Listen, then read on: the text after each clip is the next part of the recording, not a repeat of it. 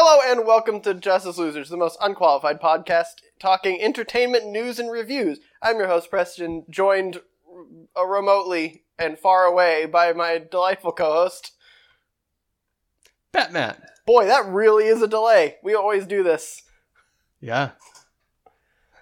Matt, what should people do? Uh, like, subscribe, and tell a friend. Yeah, I guess we're still saying that, right? yeah, close Cool. enough. Or we, yes, we are.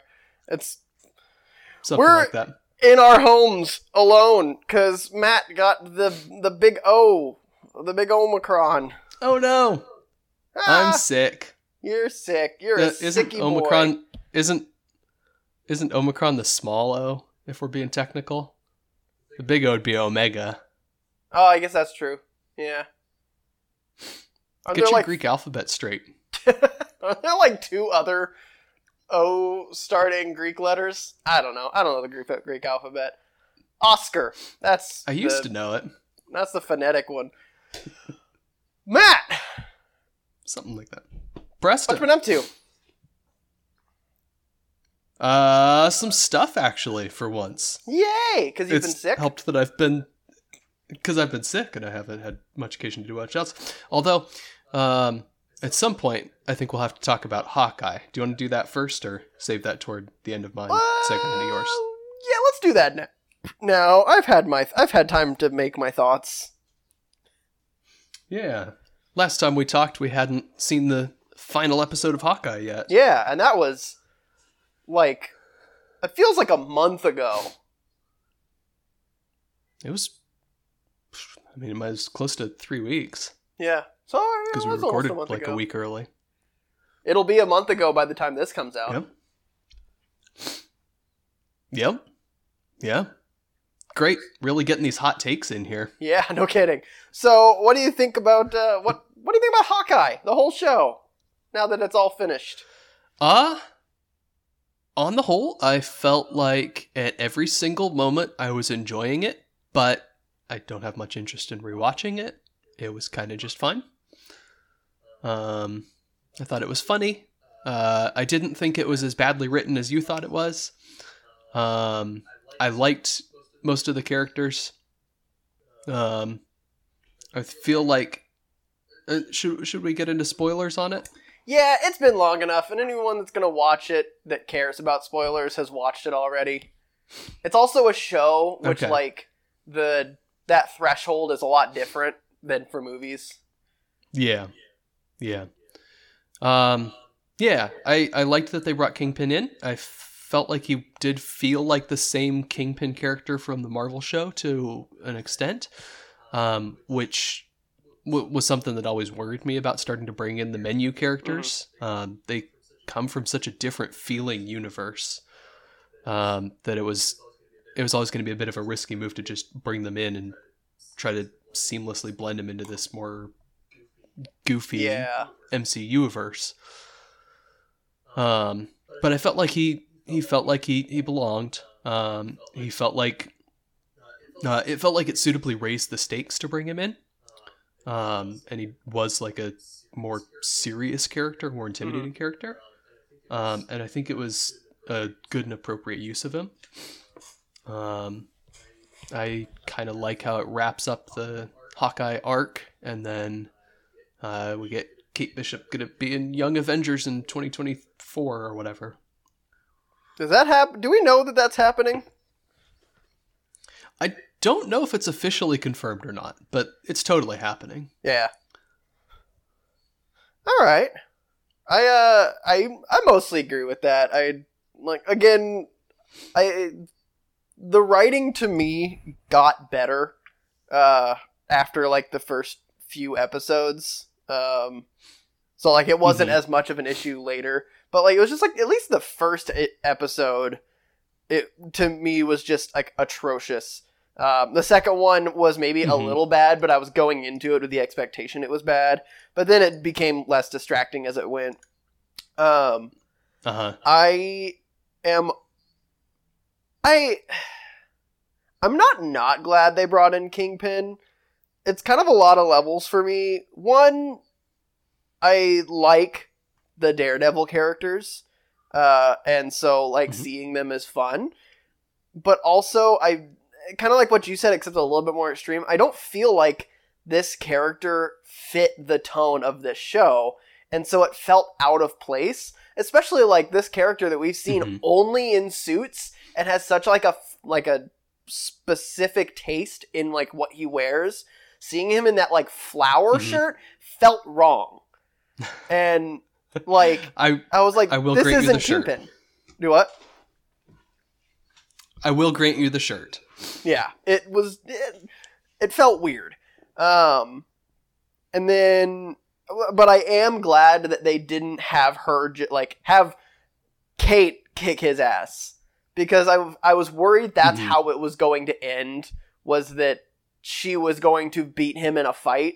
And I'm like, that, that you can't do that. You can't have this guy No. that for three seasons of Daredevil, who was a master at everything, still like barely eked out a victory. Uh, have this kid that doesn't know how to fight supervillains beat them. And so I, was, I, was, I appreciated that basically he just kept brushing her off, and she stood no chance with him. Um, but Yeah. then I don't like how th- how it ended with Kingpin and Echo because I feel like they just did the wrong thing because there are multiple ways that they can have it have happened like uh, oh he got shot but he'll come back or she's actually the one that got shot or like whatever. Like we know a gunshot happened and a body hit the floor. We don't know who it is. And then as always if you don't see the death they're not dead. That's classic cinema Mhm. trickery. Um so do you know what happens in the comics in that scene? no i do not. So this is that particular moment is lifted straight out of the comic, straight out of actually uh, Echo's uh, introduction in a Daredevil run, um, immediately before Brian Michael Bendis picks up the run, actually, uh, which is why I've read it. Um, and Echo shoots Kingpin in the head, and he drops to the floor, and then comes back a page later, and he's not dead, but he's blinded which leads to him being blinded throughout the uh, Brian Michael Bendis run, which is a really interesting uh, twist because now he's suddenly brought to Daredevil's Yeah. level. Okay. So then here's where that dilemma comes from. So he, so that was the first theory that I said was he got shot but he's not he'll come back. Is hmm does that conclude Echo's character arc? Does that retroactively diminish the conclusion of her character arc because she wants revenge, wants to kill the guy, and so she tries and fails? Does that diminish the conclusion? Or is it one of those things where it's like, oh, like I feel like I shouldn't have killed him. Oh, he's back. Then it's like, then what was her character arc? It was revenge, but now she hasn't gotten revenge in any way because she thought she got revenge in the way that she wanted to get revenge, but it turns out she didn't want that revenge, so she hasn't gotten revenge. Which means that in that story of this se- of this show, her character arc is inconcluded, and I don't like that. Does that make sense? Does that rambling make sense? Uh, not even slightly, but I'll, I'll see if I can counterpoint a little bit. okay.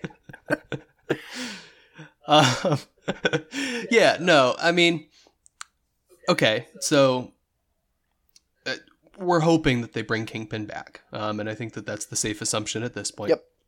Um, does that undermine her character arc? Um, I never felt like she was supposed to be as major of a player. Um, like she's an interesting character in her own right. Um, are we? Is she coming back in anything? in She's got her. She's got her know? own spin-off show coming. Oh, Yeah. okay, that changes things a little bit. Yeah. uh, okay.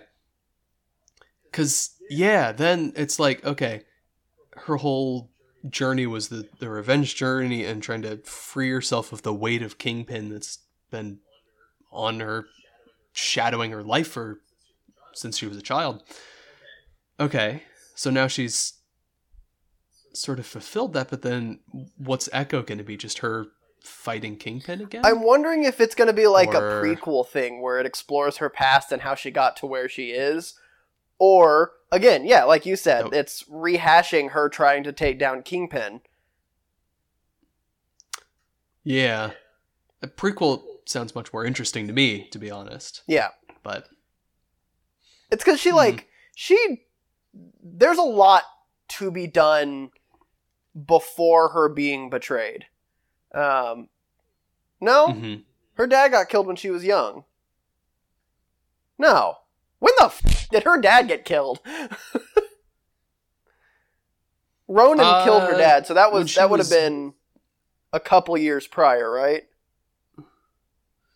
Yeah, she was still basically grown up. I think that I think they used the same actress in the flashback. Okay. Is that right? Does that sound right? Yeah, I think so.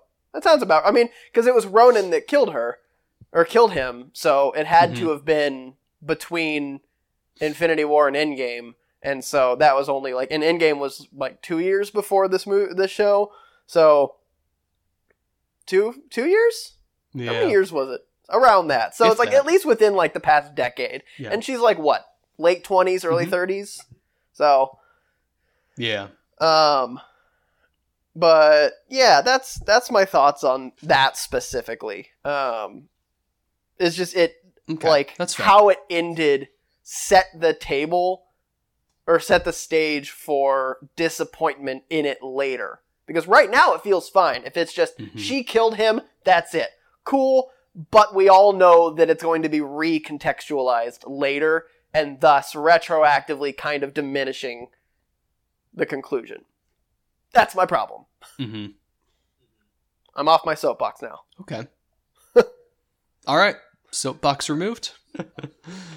okay. Um. Is there anything else about is that all we want to say about Hawkeye? I think that's pretty much it. Um, Uh-oh, my like battery might die. Oh my god! That I Yep. never mind. I do want to talk about that. I I hated it so much. Honestly, like I they started playing it and I was like, "Oh, I don't think I'm going to enjoy this." Like from the beginning of it, I was like, "I don't think I'm going to enjoy this." But I'll bet they're doing it for a reason, like there's somebody or it's some lead into the next thing. But no, it was just the musical number with nothing else, and I hated it so much. Honestly, I was really upset at the end of it. I was hoping for a better post credits, I'll admit. Uh, but a big dumb music nut musical number that I think we're supposed to think is pretty terrible. I'll take it. yeah, but like it's we're supposed to think it's terrible, but that was the joke in the first episode when Hawkeye turns off his ears. Like they're redoing the joke basically that oh look at this terrible thing we made. It's like yeah, we saw it. We saw it in the trailers. Get get get Oh, it away wanna see the me. whole thing. Yeah, I sure, but I don't really think a whole lot of people are pining for the whole thing. Some people were. Some people are I, just. I mean, weird. it, it- it's it's like the the Zemo dance from uh, Captain Falcon and the Winter Soldier. Uh, we got a little glimpse of it, and the internet wants more. So why not just preemptively give it to them? but that's also we just want to see him dancing because he's an adorable character. hmm Um, I think my other it, uh, one one thing that I did, uh, I saw a whole bunch of TikToks about it. Um, so Ant Man is in that musical, which means that Yep. the person who went and got the information about that to write this musical got information from somebody who may have seen Ant Man going back in the past during uh, Endgame because he he was uh-huh. at New York, Oh. so like they saw him there because he wasn't a thing during the original battle. But like somebody saw him just like down on the streets or something, and so like I like that implication. Interesting. Okay. I don't. That's I all- was I was gonna attribute it to just it's a it's a bad musical and they didn't do the research properly. But I I'm intrigued. I like that. Yeah, fun little, uh, fun little hope. All right. Yeah. Anything else about Hawkeye? Cool. Cool. Mm, nope. That's all I got. All right. Continue Um, on with your see. other things you'd, you, you'd been up to. I've been up, dude. Uh, let's see. Well, I went. I read where the crawdads sing, Yay! What'd you think? and I was gonna bring it back, but then it got sick. Ah, it's pretty good. Okay. Did Um, my my yeah, I vague if- ramblings from when I was reviewing it because there's too much to not spoil.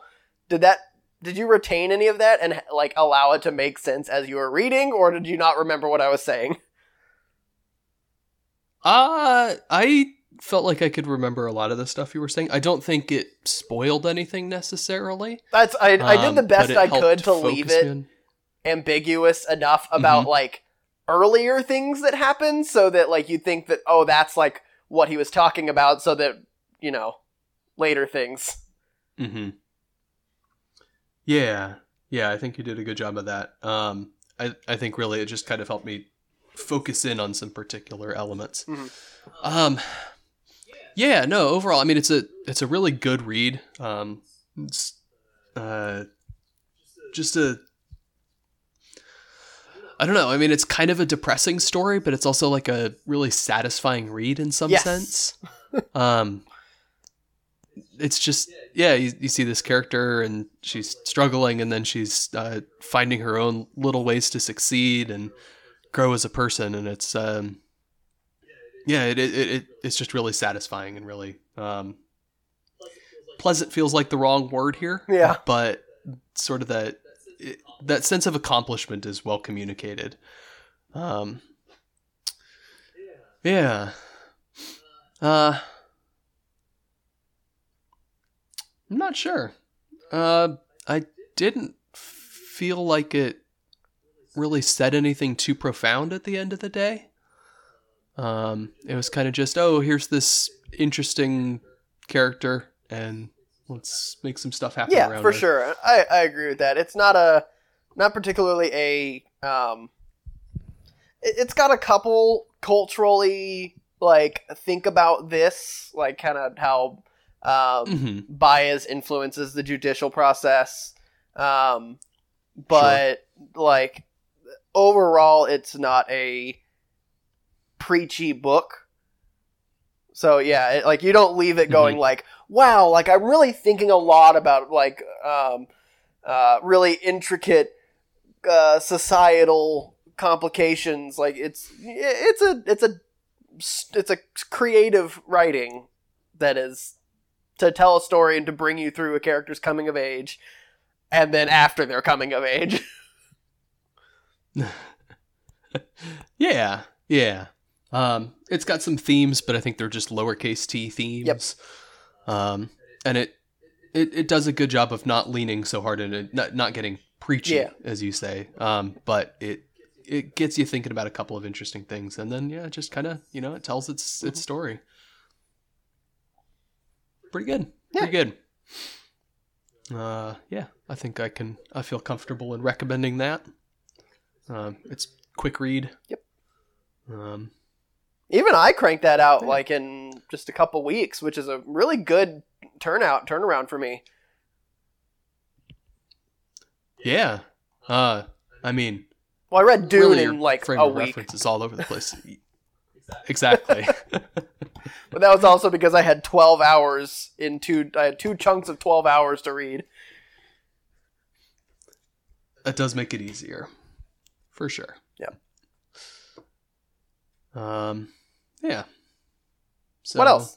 I don't know. Not too much to say about that. Uh, I watched The Matrix Resurrection. Holy shit! I still need to watch all of the original Matrices. Is that what this like it's called Yeah. the Matrix trilogy. Should it be called the Matrices? Cuz it's not a trilogy anymore. Totally. yeah, yeah. I, I, I think it needs to be called just the Matrices at this point. Good. Uh, see if there are any future sequels. yeah. Um, yeah, no, the the original Matrix is everything they say it is and more. It's a beautiful, glorious action movie with a lot of interesting ideas and uh, just some really unique stuff going on. Um, and the sequels are not as bad as the people Okay. say. Um, they get a little far up their own butt, just in the philosophy department, I guess. Um, it's a lot of characters that are interesting on paper saying words that sound fancy. Um, and there's some meaning there. It's not just empty noise. It's just kind of loses Yeah. the thread a little bit. Um, still some good action. Um, but they just they get progressively weirder and more off base as they Right. go, I guess. Um, and Resurrections, the new one, co- feels like completely different. It's it's kind of a mess, but it's a pretty interesting one, which I guess kind of describes the matrices as a whole pretty well. Um, so I mean, basically, it is just a, a straight up sequel to the original trilogy. Um, it does some, a lot of like meta commentary. Um, there's a, a, a part where, um, so in the story to start, uh, Neo or Thomas Anderson, Keanu Reeves' character, the main character, is a uh, world famous game designer who designed a trilogy of games called The Mm. Matrix. Um, and there's a point where he goes to his uh, his boss, um, played by Jonathan Groff, who's kind of the uh, the suit The executive type, and he says, "All right, The king, and it's like him Yeah. going back to the Matrix. So it's like you'll be back. It's oh, it's all coming together. Was was Lin Manuel Miranda involved in this? I think he was. That slimy bastard. I, I'm sure he was." Uncredited writing assistance. No, but he uh he goes and, and Jonathan Groff comes to him and he says, All right, our corporate overlords at Warner Brothers have ordered us to produce a sequel. Wait, really? Not those exact words, but they say uh Warner Oh my god. I mean, I guess th- you Yeah. can. You can use that. Like, why not? Yeah, yeah, totally can. Um, so they they do talk about uh, that, and they they come at some really interesting angles about that, thinking about what are the Matrix means. Um, and I think one thing that Resurrections does really well um, that say the Star Wars sequel trilogy didn't do so well um, is it takes the original property and it respect it respects it not by just fan servicing it um, but by asking questions about its legacy Hmm, interesting. um, yeah, and so it, it, I mean, there are a lot of fan service moments, but they're they're recontextualized in interesting Mhm. ways. Um, and it's it, it is more thinking about what the Matrix, the original Matrix, and to lesser extent the sequels, kind of mean and um, have meant both in the cultural imagination and both as like uh, you know more philosophical ideas. Um, it doesn't really ever flesh out any of those questions particularly well. Um, although it takes them in some new and interesting directions. Uh, but a lot of it is kind of the Matrix sequel problem of just a lot of philosophical noise and not enough focus, really. Um, but it does go in enough interesting directions that at least uh, it keeps you thinking, keeps you asking the the interesting questions. Um, the action I felt like was mostly a letdown. It's never bad, but there was no particularly memorable bits of action. Okay. No wow moments. Um, yeah, because the original Matrix has like six or seven iconic wow moments of yeah, like the literally the diving Um, or like bending backwards, and dodging the bullets. Yeah. Um and it I mean partly I guess part of the problem is most of the most memorable moments in this one are just cribbed exactly from the original ones, and they they make no secret of that. There's at one point characters are literally like in the background watching an altered version of one of the Matrix fight scenes play out and kind of commenting Huh. on it. Um, but I, I think it was more that they realized that they just couldn't necessarily compete with it on a action standpoint and wanted that to be less Mhm. of the focus. Um, but it does lead to the problem that when they get to the, some of the more big climactic fights, it's a little just like, okay, you're gonna punch this guy through a wall, and then he's gonna punch you through a wall, and then you're gonna punch him through a wall, and eventually everyone's gonna get punched through a wall so much that the writer decides someone wins, which is usually Yeah. how those go. That kind of sounds like the Man of Steel fight scene. Punching through so many buildings until one of them wins. Yeah, that kind of kind of felt about right. So, what I gather from the trailer is that this is like, at at least there's one shot that told me what the theme about, like, kind of what they're trying to say with this movie is like everyone being addicted to their phone. Um, I have again, I haven't seen The Matrix. Is what what's the original idea of the Matrix? What's it trying to comment on in society? Is it like people's over reliance on technology or like whatever? Like, because um, like because right now in my brain, it's what I funny. it- go ahead. it's funny that you asked that question because they ask that question in the movie and they come up with six or seven different answers. Oh, good. yeah. No, it's uh the original Matrix is asking a lot of questions at once. Um kind of the big one is um uh free will versus destiny or choice versus Okay. destiny. Um but also like uh your reality is not the real reality. Um Yeah. stuff like that. That's kind of the underlying conceit. Um, with the new one, they sort of pay lip service to that idea of oh, everyone's on their phones all the time, and they uh, actually do get some interesting shots in about that, but it's really a, a sub layer Okay. of a sub layer. There's not a lot in there about Well, it. that's a bummer. I like movies that Yeah. like try that really. they always end up. I'm going to use the same phrase twice in an episode. They always end up on a soapbox about it Mhm. because it's something that you like. You just Mhm. can't really not be preachy about. Where you like you talk about people's obsessions Yeah. with their phones. Like it bothers me when we're like si- like when we hang out with our friends and like everybody's on their phone.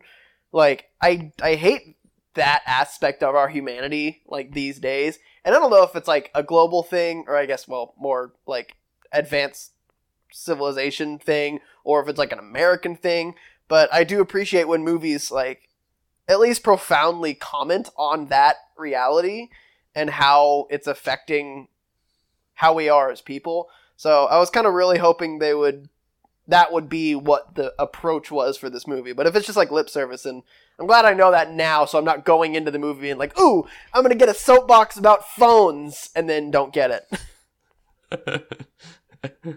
no, it's uh, it, it's more than just that that shot in the elevator, um, but not a lot Okay. more.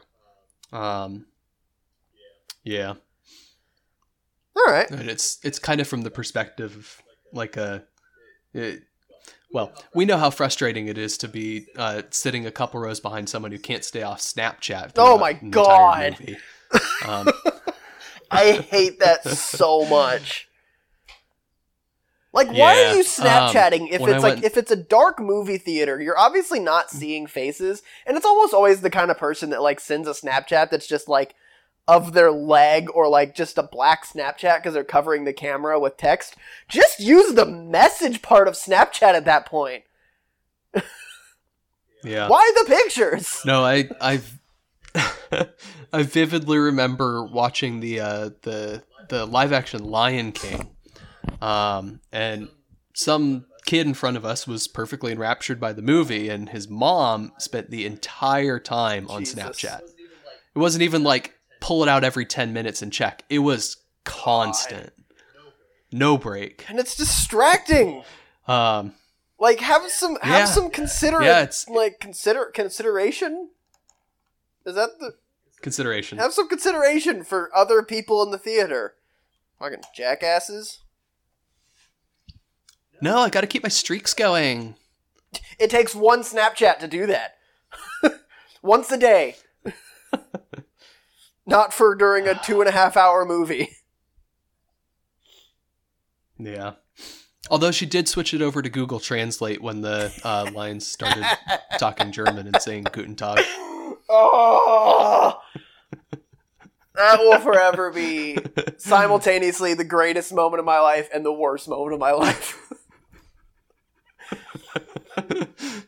The That's fact something we'll pass down to our grandkids. it's like it's the fact that we went to easily the worst movie we've ever seen and left with some of the greatest stories. Ugh, it was an enjoyable experience, not because of the movie. All right, what else? What have you? What else have you been up to? Uh, let's see. Um, well, I just mere minutes ago before we started recording, uh, finished watching uh, at least the last three quarters of Mega Shark versus Crocosaurus. I cannot believe that that's a movie. It's uh it's an asylum movie. You know the asylum. No. So they're the ones that make uh like Atlantic Rim and The Revengers. Wait, really? Those are of movies? things. Yeah. Oh my god. I'm looking it up right now. It's just called the Asylum movies? yeah. No, that. Uh, the Asylum is it's the name of the production company, and they Holy churn out. Um, shit. yeah, they do horrible low budget rip-offs of every popular movie that comes out. Um, so I I can't guarantee it, but I'm pretty sure that Triassic Attack was one of theirs, um, starring a young Emilia Clarke, actually. Um, they have had the Mega Shark franchise Yeah. for a while, so um, I think I think Mega Shark versus Giant Octopus might be the most popular. That's one of that's up those. there, yeah. Um, This is yeah, amazing. uh, I can't really consider myself. Titanic So- 2, Almighty Thor, Battlestar Yep, Wars. I can get away with that one because he's. This is amazing. Airplane versus Volcano. I absolutely need to just get super drunk and watch these. And I hate getting drunk, but I feel like that's the five headed shark. This is absolutely fantastic. There's so many good Tells you ones what you need to know. That it's just like it's so obvious what they this is amazing. I why did I not know these existed? I'm amazed you didn't. Abraham Lincoln versus zombies. In case Abraham Lincoln Vampire Hunter wasn't a crazy enough Yeah, concept there's a. I ya. just found Atlantic Rim. Oh, this Very is good. amazing. Independence Day, but it's Independence like an independent person S apostrophe day. Oh my god, we could just do a whole series on like comparing Beautiful. these with the with their um, originals. That'd be hilarious. All right. we could we could make this an entirely we could make this an entirely new podcast where just every week we we watch a asylum movie and its real world counterpart and do a little comparison. Maybe that's what Booze and Booze is destined to come, destined to become. I, I think so. Um. Anyway, uh, Mega Shark versus Crocosaurus. Um, name tells you what you need to know. There's a Mega Shark and it fights a Crocosaurus. So I just found it. I want to see if I Um, can don't read ask the synopsis. Please it? do. Come on, load faster. Uh, that's a short synopsis. A megalodon battles with a crocosaurus, causing massive destruction. The U.S. Army has to try and destroy the havoc-wreaking monsters. That's not fun. Here we go. A monstrous prehistoric shark that has previously done battle with a giant octopus returns to cause more devastation. This time facing an equal, equally enormous crocodile found in the jungles of Africa. Oh, these are so boring. yeah. Uh, well, I mean, that's all there is to it, really. You know, It's on Amazon The- Prime. The shark and the crocodile. They great, good stuff. They uh they fight for a little bit, um, and the the navy tries to tries to also blow them up a lot, and the CGI is terrible, and the acting is ridiculous. Um, there's uh it. It seems like apparently in this movie there was a requirement that on all uh, Navy vessels there must be one guy whose entire job is just to repeat exactly what the admiral says. Um, so the admiral will give an order and he'll just Isn't repeat the it verbatim. quartermaster? I was- I think that's actually a thing. something. Like, Okay. with all like pirate stuff I've seen, you have the captain who says to do a thing, and then the quartermaster shouts it. Okay. But this is usually just like a guy who just kind of sits there and is That's fair. Yeah, repeating. literally, that's his only job. The quartermaster has so many other jobs, so this guy's just to sit there and yell things back. Fair enough. Sit sit there and yep, repeat them at a room temperature volume. Room temperature? Not quite. Um uh let's see. There's one guy who is uh, way too excited about everything and is like completely overacting every line, and then there's the his female counterpart who's basically just a dead bored, um, no expression whatsoever. Um, there's uh, let's see, there's a Pierce Brosnan off-brand version, uh, great value Pierce Brosnan, that is a pirate or something. Um, that at one point does a front flip under the Crocosaurus and fires like old timey pistols at its neck. Doesn't do anything because why Yeah. would it? um, but also, he incurs no consequences from this. Good. Um, and goes on to help. I'm going to spoil the end of the movie because it's too glorious, and I'm really glad you let me watch the end of it. Uh, where they uh, trap the they don't even trap they, they lure the the shark and the crocosaurus together uh, along with all the little crocosaurus babies that have been hatching throughout the movie and then they blow them up with a volcano Jesus Christ. Is it the same volcano from Volcano versus Airplane?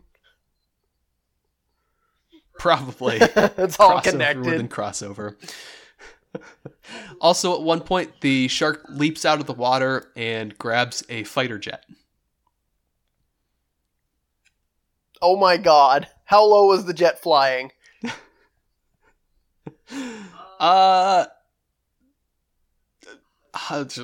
I mean, is there some height and speed that makes this less ridiculous? I mean, if they were just, I mean, the speed, no, but like if they were at least like below or like on the along the surface, if they were flying at like cruising altitude, then that's even more ridiculous. Also, I don't know why I'm trying to rationalize any aspect of this. uh, it's kind of hard to tell given how bad the CGI is. Uh, but we'll say, um, I mean, low enough that a I no, I, I can't come up with a way to rationalize it. A, a few hundred feet, not too high. Okay. Uh, um. Anyway, yeah, it's it's terrible, but there are some uproariously fun moments. Yeah, definitely a drink and enjoy. All right. I've got so many other drink and enjoy movies to watch though. What else? Uh, Anything else? yep.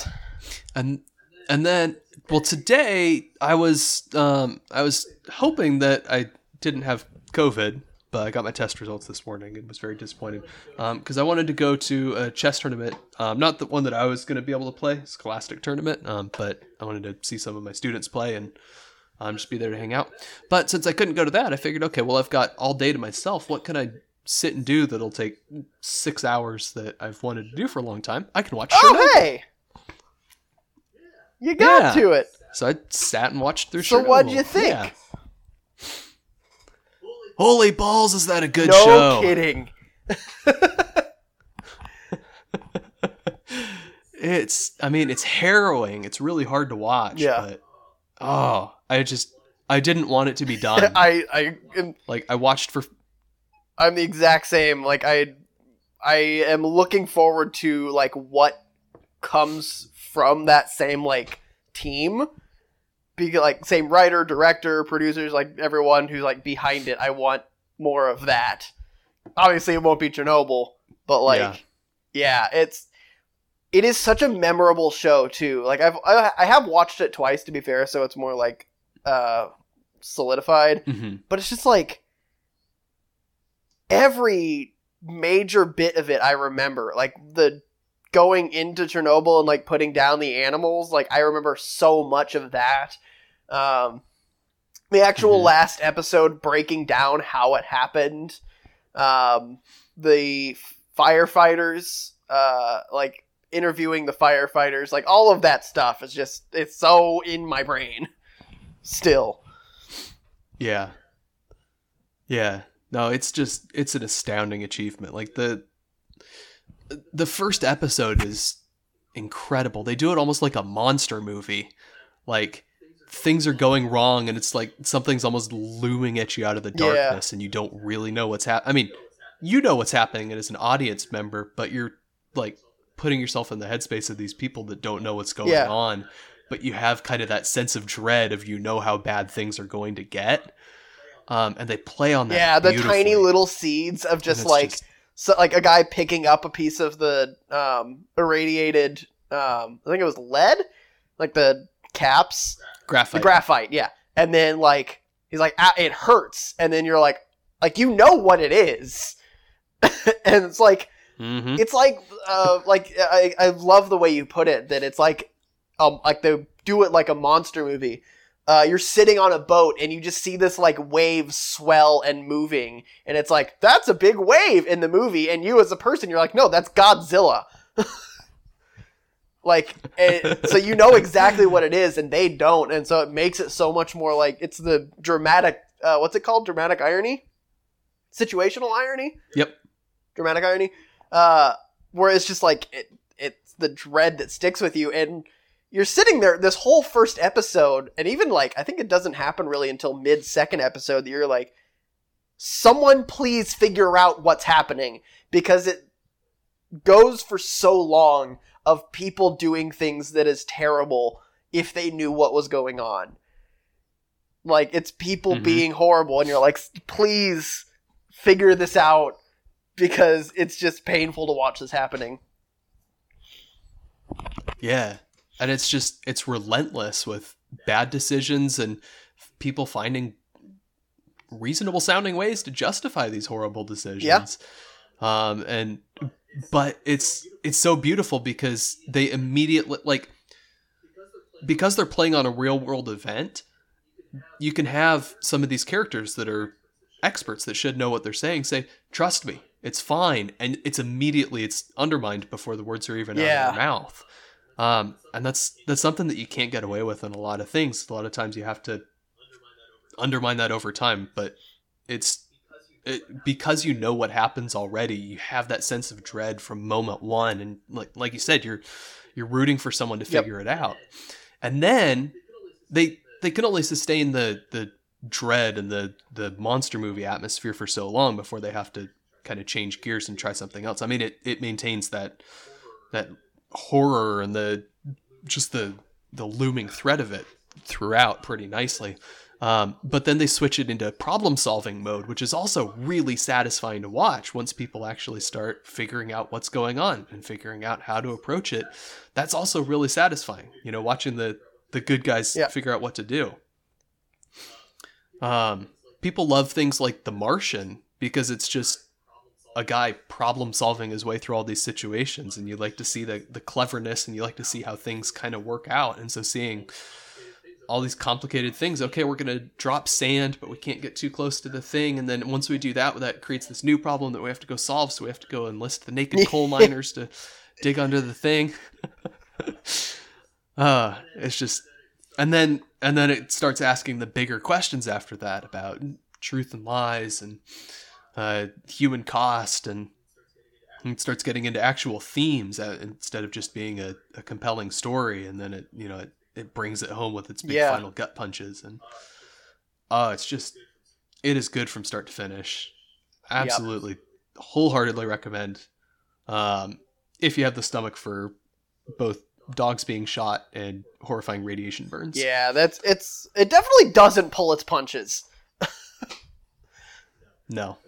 Uh, I think one of the other things that I absolutely love about it is it's um, it shines a light on the reality of Soviet Russia trying to hide their mistakes and like that big like what it's like Mhm. it's like kind of the, one of the big main reasons that this went wrong is because Soviet Russia made dumb decisions and then doubled down on it over and over and over again and that's what it's like on uh, broad terms I feel like is it if I'm not wrong is what led to the collapse of the Soviet Russia um and like but it didn't feel like they were just trying to shout that and like and spend the whole time shitting all over Russia. But it definitely allowed that to Mhm. happen and including and like putting it in the perspective of Russians who just want science to prevail. Um instead of it being like an Americans attacking the Russians, it's a Russian watching his country fail science. Um you knew did I I remember I feel like I told you this. Did you know that this show was banned in Russia? Interesting. Yeah. I may have known that at some point. Yep. They uh they banned it and Oh, then they okay. started I don't know, I haven't seen any update about it, but then they started trying to make their own version of it. So uh really just like confirming everything the show is saying. well, you know, if we ever do eventually do our full switch over to doing uh, Asylum versus real life movie, that'll be a fun little point of comparison there. We can do a whole double feature That'd be on that. amazing. Uh, where the asylum in this case is the, uh, uh, The one built by the of Russian government. Oh. Fun stuff. All right. Um, yeah, no, Chernobyl, and just the you know everything about it is so good. the The acting is great, and the um the writing and the cinematography is gorgeous. Um, really, I mean, it's grim and it's gritty, but it's it never feels Yeah. inauthentic. There's never a point where you're like that doesn't look real life. Like there's some there's some really horrifying things that happen in broad daylight. They don't need to do dark clouds or something for um, unneeded effect. Um, the music I think is really good. Uh, it's mostly very just abstract Mm. kind of noise. There was something Um, I noticed in my second watch but- through that like in so often they would use just dust particles in the air that I feel like Mhm. that is just continuing to try to like put in your brain that like everything that they are in right now is toxic and it's like a physical manifestation of that for the viewers to just see Mhm. these particles in the air to continue that dread of like the longer you're here the more you're breathing the worse it's gonna be Yeah, yeah, they do a really good job. There's, you know, it's it's not a super fast moving show. Um, they they like to linger on things, but it doesn't waste any Yes. moments. Um, and it it it it'll show the dust particles, or it'll um, just take a moment to show the column of smoke out over the forest, and you see the trees under it are starting Yeah. to die. Um, just really effective um, visual Yep. exposition, let's say. Um, that also, I guess, augments sort of the the themes and the, the even beyond that, just the feelings, the the feelings of, of dread and um, the uh, oppressiveness, the oppressive omnipresence of the Yeah. the radiation. There we go. That's the, the phrase I Yep, looked for. that's I was looking one. for.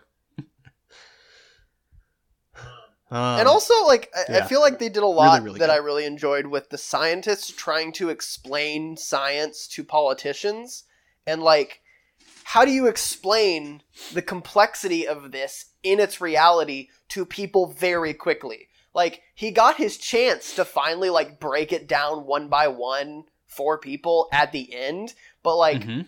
during the crisis, how do you quickly explain to people what's going on, including if you don't know fully what's going on? He's like, I don't know everything that's going on, like that, what went wrong. I don't know what happened in the reactor. All I know is right now it's bad, and I guarantee you it's bad. I can't prove to you right now that it's bad, but it's bad. And they, like, the politicians wouldn't listen to that.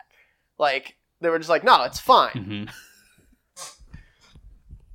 Didn't help that they had, like, Yeah. the director of it Yeah, who was, like, no, not, who was trying to, like, back out of it. Right. Um, yeah, no, and that I mean, it, it- of course, it, that serves the nice double purpose then of giving the audience something really easy to to latch onto with the explanation. Yep. Um, it also leads to one of my favorite. There's not a lot of humor in this show, but it le- did lead to lead to one of the moments that I laughed out loud. Where, um, so uh, Jared Harris's character, I can't remember any of the Russian names, which is kind of disappointing because I at least used to know quite a bit of Russian. Um, the the main guy, the main scientist, um, and uh, Stellan Skarsgård's character are they're in their helicopter going to Chernobyl for the first time, and um, the scientist is only along because the politician Stellan Skarsgård doesn't know how to uh, know how a nuclear reactor works, and so Jared Harris explains it to him. The scientist explains it to him, and then they get down and they see some of the guys on the ground, and the politician starts immediately like, "So here's how a nuclear reactor works. So what's uh what seems to be the problem here, guys?" Yeah, that was good one. at that. Um, yeah, no, just a stupendous show. Yeah. Um, if you have the opportunity, sit down and watch it all in one sitting. It's five and a half hours, but it's, I mean, it's the sort of thing where you put it on, and like I said, you Yeah. won't want it to stop. Yep. It is. It's absolutely phenomenal. What else? Anything else? Yeah. Because I have a great segue into my Watch 'em Up twos. Okay, segue away. So, speaking of scientists trying to explain to dumb politicians a catastrophic event, I watched Don't Look Up, um, which is Beautiful segue. If you have not heard about it, I know Matt, you have because I texted you about it. Um, Don't Look Up is a Mhm. it's a comedy about uh, a doctoral student played by Jennifer Lawrence uh, discovers a comet. It's the, it's a, a momentous occasion. You get a comet named after you, and they do the calculations, and then they start realizing that it's coming directly towards Earth, and they have about six months before it hits. Um, and so her Yikes. professor, played by uh, Leonardo DiCaprio, uh, the two of them are trying to do whatever you can do against a comet heading towards like straight towards you in a real world like and and and this is this is where like i genuinely enjoyed this movie. I have issues with it but like there's so much about it that i loved that it just it overshadows my issues. Um one is that it, it like Mhm. it's a comedy but it's not laugh out loud funny comedy. It's uh ironic humor. It's like you're watching and you're like this is like i would say this in this tone out loud this is hilarious. Oh my god. Are you kidding me? Like that like that just like the the dread. Because it's like it's um it does not the thing that it, that it that I I don't like a little bit is it gets a little too childish at attacking Trump. Uh and Ah, so it's basically these two scientists who have who go to the president which includes a hilarious scene of the two of them sitting outside of the oval office. This student who's like probably 24 and this guy who's just a do- who's just a professor at uh, Michigan State going are we about to tell the president of the United States that a comet is heading towards earth? Like and they're just like and uh DiCaprio's character is just panic like he's just high anxiety the entire time. Like he's just a completely panicked person. Um and like it's it it feels so much more real about it's like a disaster movie that feels more realistic as how it would play out. Um because it's not just like mhm. oh there's a comet coming. Oh no. We need to tell people. It's like it really sets in like lets them to- sit in dread of like, holy shit, we're gonna die, and like their panic and like how do we how do we do what do we do what can we do and they go to the president and then this is where it starts getting into the huge commentary of how our country is handling climate change um, because you have the president who they get to the president or get to the the Oval Office, uh, sitting outside the Oval Office, and the president is talking. Uh, they have a meeting while they're waiting. They have a meeting about their Supreme Court uh, justice nomination. They have a birthday party for the president's like assistant or something, uh, and then they get to the end of the day and they're like, "Sorry, it's too late. We'll have to push this back to tomorrow." Like they're just they don't care about this. Um, then the next day they come in and they tell them about the whole thing, uh, and like, and then the president's just like, "I don't believe you. We're gonna get our own scientists on this." And then so that's a whole thing. And then like this about halfway through it brings in the basically the Steve's job Steve Jobs, evil Steve Jobs, uh, who is all for profit, corporatized, and then it brings in the like it's that's the analogy for like oil, like big oil, uh, that is like Mhm. s- pretty much solely the reason the oil and architecture architecture agriculture who are the reasons for uh, climate change and stuff like that. Um, and uh, it's and so like it's this big movie about these two characters these two scientists trying to explain to everybody what's going on. And there's so much that i love about what it does. Um, one is that its comedy is like it's like fast paced so it actually it, I, I think on eight different occasions it'll cut to the new scene in the middle of a word. Like it just it jumps. It, it doesn't let because it's I, I th- it's interesting because every time it does that it's a line that you know what's going to happen. It's like uh, it's a person who's about to say we're going to die and it's like we're good and then it cuts. Like it doesn't finish that line. Um, a lot of that is used I do enjoy that. pacing um, to uh, mirror these characters how they're feeling at any given moment. So it's like when they're figuring it out, it's like it's really fast paced cuts, like a lot of fast dialogue. And then like when they're waiting in the waiting room for the Oval Office, it's a really long and slow scene. Um, uh, what else? Um, it cuts immediately to the chase. Like she discovers the comet in the first 30 seconds of the film and they figure out that it's coming towards earth within the first 2 minutes like they don't waste time trying to like establish families and characters like every other disaster movie does like it jumps to the disaster Useless. and then goes to what's what they're doing hmm um it Yeah, that's something Chernobyl also does well. yes it literally starts with it happening doesn't waste.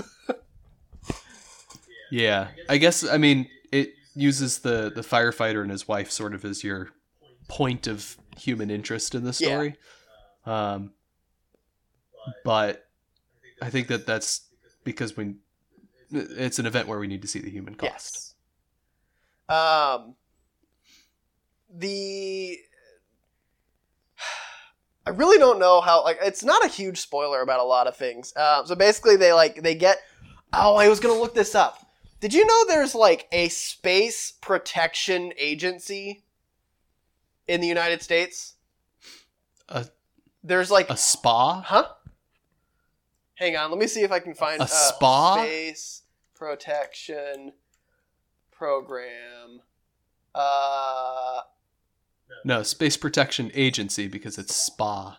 where is it? Spa. Shut up. Uh, there's some company. I I think it's like maybe Mission Resilience and Protection Program, or no, it's not that. I don't know. It's something, and like it's a, a person tells the scientist, "Hey, we're gonna get them involved," and Lawrence goes, "Wait, that exists?" And then it pauses, does a overlay, like does a text overlay. That's a real thing. It exists. This is their this is their patch, and it like shows the patch of it. Like it just like it makes a joke that this is a real thing that we have in NASA.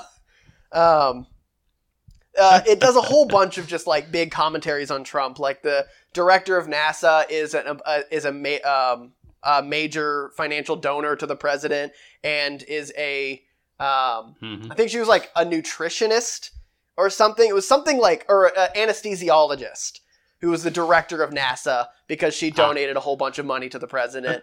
Um, and then uh, basically they're like, "Hey, we have this big plan to shoot these missiles at the comet. It'll work." And it's like it's when the comet is still way out, like away, uh, and it'll like t- into small enough pieces that they'll dissolve within the atmosphere, and it'll be fine. And then uh, Steve Jobs guy who has you know phones uh, finds out that in the in the comet there are a bunch of minerals that are important to making phones, and he's like, I want the comet, and so they stop the mission so that they can develop their own plan to go in and mine the comet, which uh, it's. How do you think this movie ends? I'm curious to, to think how you think this movie would end. Uh, comet actually hits and everyone dies. Should I spoil it? I mean, no, because I want to see it. Okay. It's it's an ending. um I it's it's just so much fun. Like it's not a 10 out of 10 by any stretch. Honestly, I'd put it at like a 7 out of 10. Like it's a good movie, but like I just it does a lot of things that I really enjoy and it does a lot of like just it feels so much mo- it, it's a it feels like an authentic disaster movie. And in a world where we have mm-hmm. so many trash disaster movies, it's so refreshing. Like because it's a disaster movie that feels authentic while it's also still a commentary and a comedy on how stupid and corrupt our government is and like all of this stuff and it, it manages to do it well. There's a reason it has a whole bunch of nominations. I nominations take it you're not for- excited for Moonfall. do what? Oh mo- no uh what's is it what's it called? Moon moonfall. I thought you said Moonfall? moonball. With a b. Moonball. That's a thing. Anyway it's a great movie. I loved it so much. Um i suggest you watch it and then never watch another disaster movie again because i don't think there's going to be one that does it better than this uh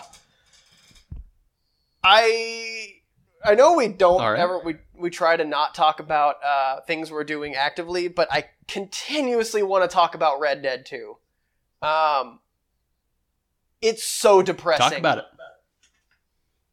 It so okay so the point of the game so there's six chapters. I think in a couple episodes ago i said something about it having nine chapters. I know that there's six chapters and then like two epilogues.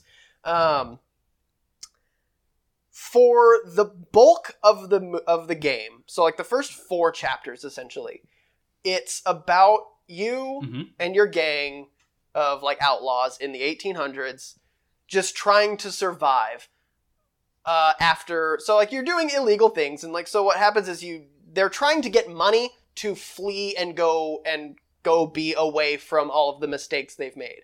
And so they need to make money. And so they do things that lead to giant like shootouts in the middle of a town which makes them need to flee again. It's this just like this rep- like this constant uh one after the other and like and it's it does a fantastic job of showing so Dutch is the guy who's in charge. He's the he's the leader. Showing his like decline of sanity basically. Um and also everyone's trust in him and everyone's like joy. Um it starts and you've got this like lovely little camp. Um and by the end of it you're you're in a cave that was once inhabited by uh, cr- inbreeding uh, hill- hillbillies who eat people. Like it's it's such a decline of civilization within the thing. But the whole thing is about survival for living to the future, and there's so much about like um, like screwing people over so that you have money because it's about you and like what you're gonna do in the future and setting your your gang up for success in the future and everything. You're doing a whole bunch of bad shit. And then over the course, and I love how they just plant tiny little seeds of things that play out way later. Uh, I, I I'm going to spoil this a little bit. I feel like a lot of like if you're going to play Red Dead, I don't know. Uh, I, I was like, if you're if you're gonna play Red Dead, you've played it already, but that's not true because I loved it and I didn't know I needed to play it. Um, he starts coughing kind of early on about like uh, chapter early chapter three, and so like chapter three and four, he's like he starts coughing a little bit, and then he kind of coughs and passes out, and then he gets dragged to a doctor at the end of chapter four, and to find out he has tuberculosis which if you know anything about the health and like health of people in the 1800s, tuberculosis is a death sentence. You're gonna die, mm-hmm. um, and like within months or weeks. Um, and suddenly huh. the game just shifts because it spent so much time on Arthur, the main character, focusing on survival and the future prosperity of himself and his family. And it's suddenly about like, I have no time left what have I been doing? I've been screwing people over, and there's like this one character that like you go, uh, you collect a debt from them, and the father has because like you're you your gang lent them money, and you go and collect that debt. Uh, and always it's always some like I'm gonna beat the shit out of you if you don't give me your money, and they're like I don't have it, and then you like take their prized possessions or something. And so it's a family of like three. The dad has tuberculosis and you go and confront them and you get their money from them and then the dad dies. And uh, so now there's the, the mom and the kid who's like a teenager uh, and you see them multiple times after that uh, and by the end of it she's on the streets being a prostitute and he's working in a coal mine which is also like you're gonna die in like five years if you work in a coal mine. And there's a small character or a, a story arc with them that is just so depressing because he's he's like Arthur's like I'm the one who did this to them. I'm dying and like there's so many scenes with them that is just like he's he's looking down the whole time. He barely looks at them in their face and he's like, I'm sorry. He's like, he, he says I'm sorry, but he's like, also like, I can't apologize for like everything. This is my fault. Here's a whole bunch of money. Don't say thank you. Just go. And like, he does everything he can to just give them anything. And it's so depressing, like, and in good depressing, like harrowing of just like, it puts you through this character's shift because of news he got. And I'm not even done. I have a whole other chapter to play with this. and it's like he's coughing, like everything he does is now just dejected and sad because he's done so little. He's lost family and friends like along the way. It's just he's regretting everything about his life at this moment.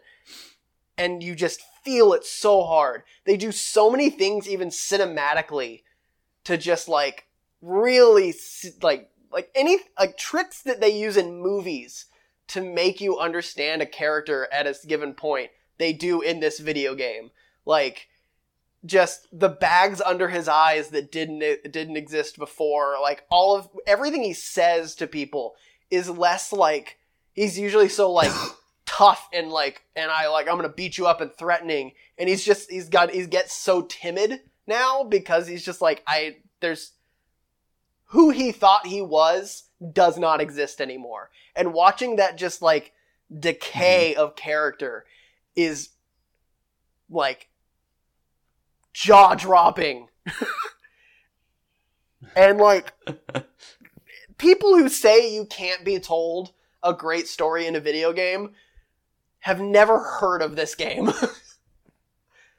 it is just absolutely phenomenal and it just it's you I that's all I got. That's my rant. It's I have I have like hours of gameplay left in the main story, but I don't. It's like you watching Chernobyl. I don't want it to stop. but like it's just I well uh, it's It's amazing.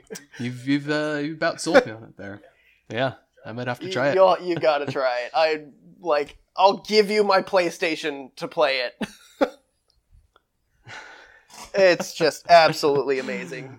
Uh, Anyway, that's that. Uh, what else? We've been uh, I'm playing Witcher three, but I'm not going to talk about that. Kaylin and I have been, uh, or Kaylin's been watching through Harry Potter, um, and uh huh. I we were just like, hey, want to watch a movie? I think it was date night. No, it wasn't date night.